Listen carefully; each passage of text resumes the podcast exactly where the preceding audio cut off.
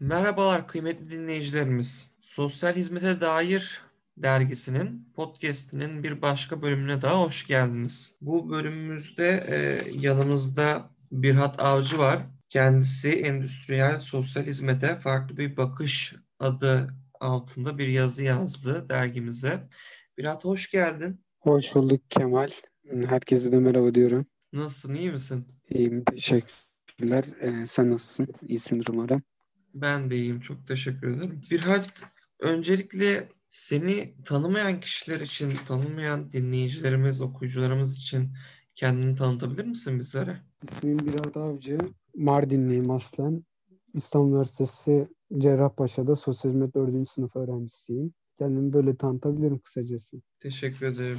İkinci soruma geçmek istiyorum o zaman. Dergiyle alakalı görüşlerini merak ediyorum Birhat. Yani sence dergide süreç nasıl gitti? Sürecimizden memnun musun? Dergiye devam etmek istiyor musun? Dergi sence nereye doğru gidiyor? Bir ödev olarak başlamıştı ama nereye evrildi? Tüm bunlarla alakalı fikrini merak ediyorum. Tabii. Ee, aslında şöyle şimdi ülkemizde üniversitelerde öğrencilerin son dönemde kendine ait özel üretim alanlarının darlaştığını, darlaştırıldığını düşündüğümüzde e, böyle öğrencilere özgün bir çalışmanın ortaya çıkması gerçekten heyecan verici. E, ben de bu çalışmanın bir parçası olmaktan yani mutluluk duyuyorum. Diğer teknik meseleleriyle alakadar oldular. Derginin sürecine açayım birazcık. E, dergide şöyle bir durum gerçekleşti. İşte 16 kişilik bir arkadaş grubu yani işte sınıftaki arkadaş grubuyla işte biz dergiyi çıkartmayı düşündüğümüzde görevlendirme yaptık. İşte herkes kendi ilgi alaka ve yeteneğine göre işte çeşitli görevlendirmeler aldı kendi üstüne. Ben de yazı yazma ve e, teorik tartışmalara meraklı olduğumdan kaynaklı e, yazı ekibinde olmayı tercih ettim. Bu noktada işte endüstriyel sosyal yazısını ele aldım. E, işte diğer arkadaşlar da sosyal medya, editörlük gibi çeşitli teknik konularda görev aldı. Bu iş bölümünde güzel ilerledi açıkçası. E, çünkü herkes işte aldığı görevin farkında ve bilincinde olduğundan kaynaklı herkes yapması gerekeni yapmaya çalıştı. Ve sonucu iş, işin sonucunda bir ödevden bence çok daha fazlası ortaya çıktı. Tasarımı gördükten sonra yani derginin bitişini gördükten sonra şunu söyledim kendi kendime. Bence bu dergi devam etmeli. Bunun sebebini de açmak istiyorum birazcık. Yani neden devam etmeli bu dergi ve ben neden bu derginin içinde olmalıyım? Ee, bir sosyal hizmet alanı Türkiye'de işte yeni yeni tanınan bir alan oluyor dememize rağmen sosyal hizmete dair öğrencilerin kendi ürettikleri çok az şey var. Belki de yok bile sayılabilir. İkinci olarak bu üretmeme meselesi yani öğrencilerin bir şeyler üretmeme meselesi maalesef ki e, Türkiye'deki genel bütün üniversitelerde bir sorun haline gelmiş durumda. İşte öğrenciler kendilerine ait özgün, özel bir şeyler üretemiyor. E bu dergi bu öğrencilere, öğrencilerin bir şeyler üretmesinin yolunu açıyor. Bundan kaynaklı bu derginin devam etmesi bu iki açıdan çok önemli. Bir diğer nokta ise sosyal hizmet alanında maalesef ki bugün işte tırnak içerisinde kariyer umudu altında insanlara bu aşılanıyor. İşte paralı sertifikalar, işte şunlar bunlar, kongreler gibi e, etkinlikler gerçekleştiriliyor. E, maalesef ki bu etkinliklerin çoğu da e, kariyer ve para odaklı olduğundan kaynaklı yani kar odaklı olduğundan kaynaklı yeterli verimi vermiyor.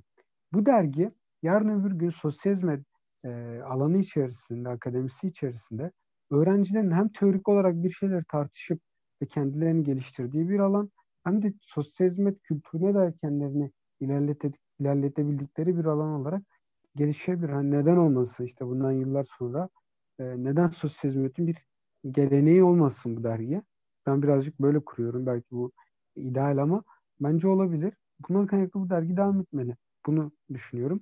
Hatta şöyle bu dergi sınıf grubu ve okul grubu dışındaki e, sosyal hizmet okuyan arkadaşlarıma attığımda gerçekten çok heyecanlandılar. Çünkü bizzati işte bizzati öğrencilerin kendi çabalarıyla ortaya koydukları bir emek olduğundan dolayı çok fazla keyifle karşılandı. Anlıyorum. Yani görüşlerine kesinlikle katılıyorum. Ben de derginin söylediğin açılardan dolayı devam etmesi gerektiğini düşünüyorum. İnşallah yine bu konuda emek verebilecek, kaliteli işler çıkartabilecek kişilerin de emekleriyle, destekleriyle inşallah dergi büyüyerek devam edebilir diye düşünüyorum. Devam etmesini istiyorum diyeyim. İnşallah bakalım. Umarım. İlk bölümümüz hazır.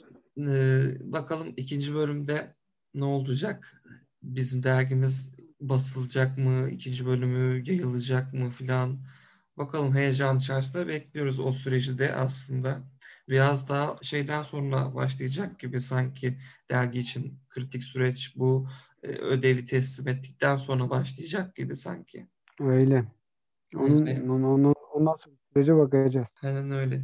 Bakalım inşallah güzel şekilde devam eder. Yazına Buyurun. geçmek istiyorum Birhat. Ee, endüstriyel sosyalizme de farklı bir bakış. Burada endüstriyel sosyal hizmet e, kavramını ele almışsın ve farklı bir bakış açısıyla ele almışsın.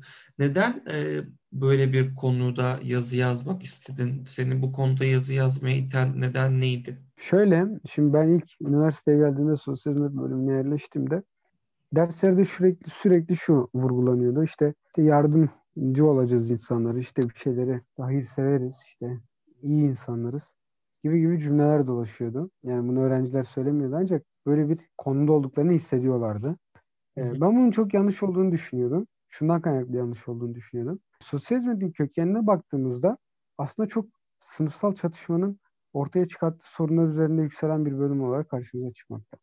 Ya bunu ne demek istiyorum? Sosyal hizmeti incelediğimizde karşımıza çıkan en önemli dönem sanayi devrimi ve sonrası dönem. Çünkü neden? Ekonominin artık üretim ilişkilerinin değişmesiyle beraber toplumsal yapında değişmesiyle toplumdaki iki sınıf arasında işte ezilenlerle ezenler arasındaki uçurum bir hayli fazlalaşmaya başladı. Yani işte mesela günümüzde örnek verecek olursak pandemiyle beraber dünyanın en zengin insanları servetlerine servet katarken işte Elon Musk işte çok zengin olurken bir yandan da insanlar işte işsiz kaldı. insanlar işte çok fazla e, açlığa mahkum oldu. Şimdi böyle bir durumda işte sosyal hizmetin işte bir duygusal olarak yani manevi yönden ele alınması bir bilimsel odağı yok etmekte, bilimsel odağı e, geri plana atmaya sebep olmakta. İki, sosyal hizmetin gerçekten bir bilim olarak e, uygulanmasının önünde bir engel teşkil etmekte. Şimdi bu engele nasıl aşacağız diye e, sorduğumda kendi kendime o zaman sosyal hizmetin nereden ve nasıl ortaya çıktığına bakmamız lazım. Burada da endüstriyel sosyal hizmet çıktı karşıma. Endüstriyel sosyal hizmet evet bugün belki işte fabrikaların yaşamsal alanın düzenlenmesi olabilir. Ancak baktığımızda temeline İngiltere'deki özellikle İngiltere'deki burada sanayi devriminin başladığı ülke olmasından kaynaklı çalışan işçilerin yaşamlarının düzenlen, düzenlenmesiyle beraber zaten sosyal hizmet dediğimiz e, mesele ayak üstünde oturmaya başlıyor. Bir dal olarak gelişmeye başlıyor.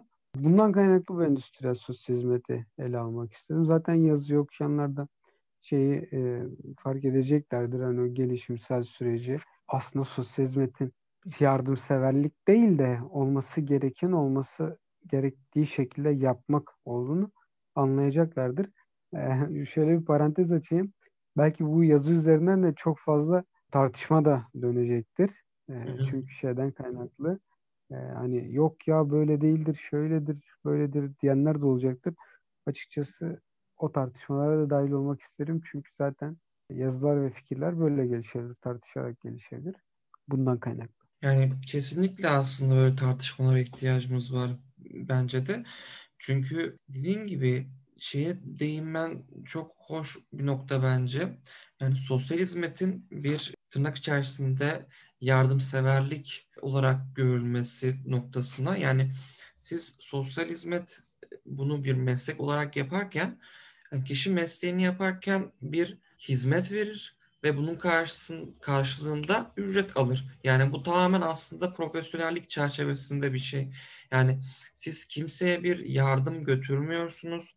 Kimseye bir diyeyim kendinizden bir yardım yapmıyorsunuz. Bu sizin işiniz ve e, yaptığınız şey de yaptığınız verdiğiniz hizmet de e, işin komik tarafı yardımseverlik olarak görülmeli. Burayı artık aşmamız lazım hala daha insanların insani haklarını insan oldukları için elde etmeleri gereken hizmetleri hala daha e, yardımseverlik olarak görüyoruz bence. Benim görüşüm bu.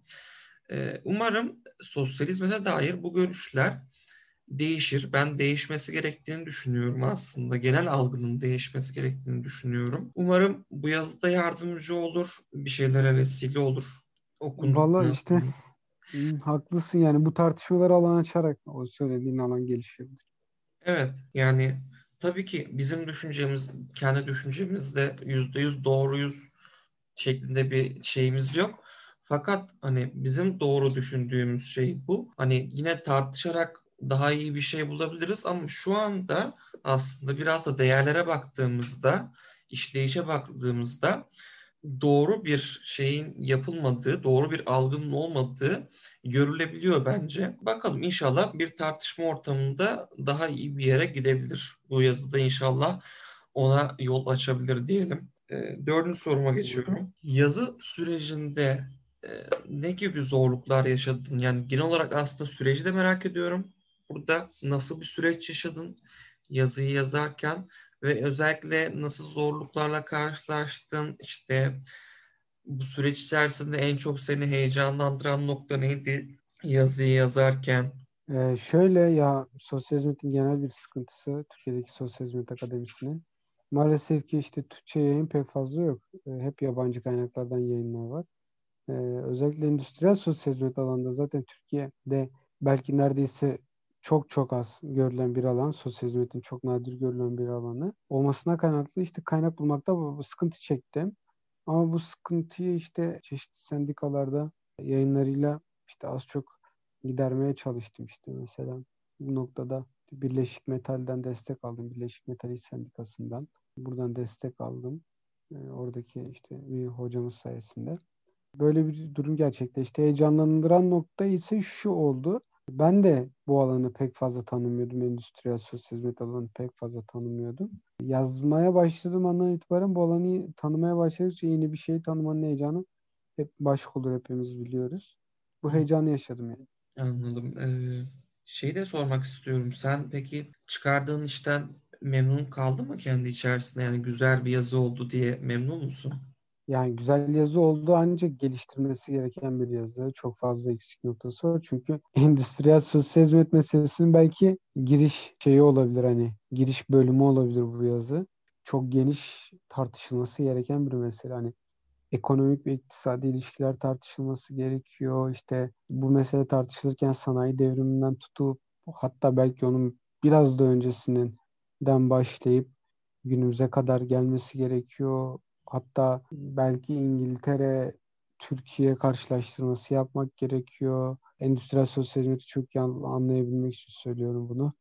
Türkiye'deki işte DISK, Devrimci İşçi Sendikaları Konfederasyonu, işte Birleşik Metal Sendikası gibi işte işçi kurumlarının yayınlarının e, takip edilmesi gerekiyor. Buradan verilerin alınması gerekiyor gibi gibi tamamlanması gereken çok fazla süreci var. Ancak e, açıkçası hem e, ödev olmasından kaynaklı hem de vaktin sıkıntı olmasından kaynaklı böyle yüzeysel bir şekilde değinmiş oldum bu konuya. Anladım. İnşallah dergi devam ederse sen de devam edebilirsen dergiyle beraber fırsatın olur inşallah daha fazla anlatmak için. Biz de okuması isteriz daha derinlemesinde bu konuyu. Ben de çok bilmiyorum çünkü. Okuyucularımız da ister büyük ihtimalle. Umarım ilgi çekici bir konu çünkü gerçekten öğrenme açısından yani çok fazla sosyal hizmet eğitimi içerisinde de çok fazla değinilen bir nokta değil aslında. Merak ediyoruz biz de. İnşallah devamında okuyabiliriz diyelim. Ve son olarak şey soracağım sana. Bir dergiye bir metin oluşturmak için, bir yazı yazmak için uğraşan kişilere ne gibi tavsiyeler verebilirsin? Verebileceğin tavsiyelerin var mı? Tabii yani şöyle hani tavsiyeden ziyade en azından kendi yaptığımı şu söyleyeyim. Ee, belki buradan bir şeyler almak isteyenler olabilir.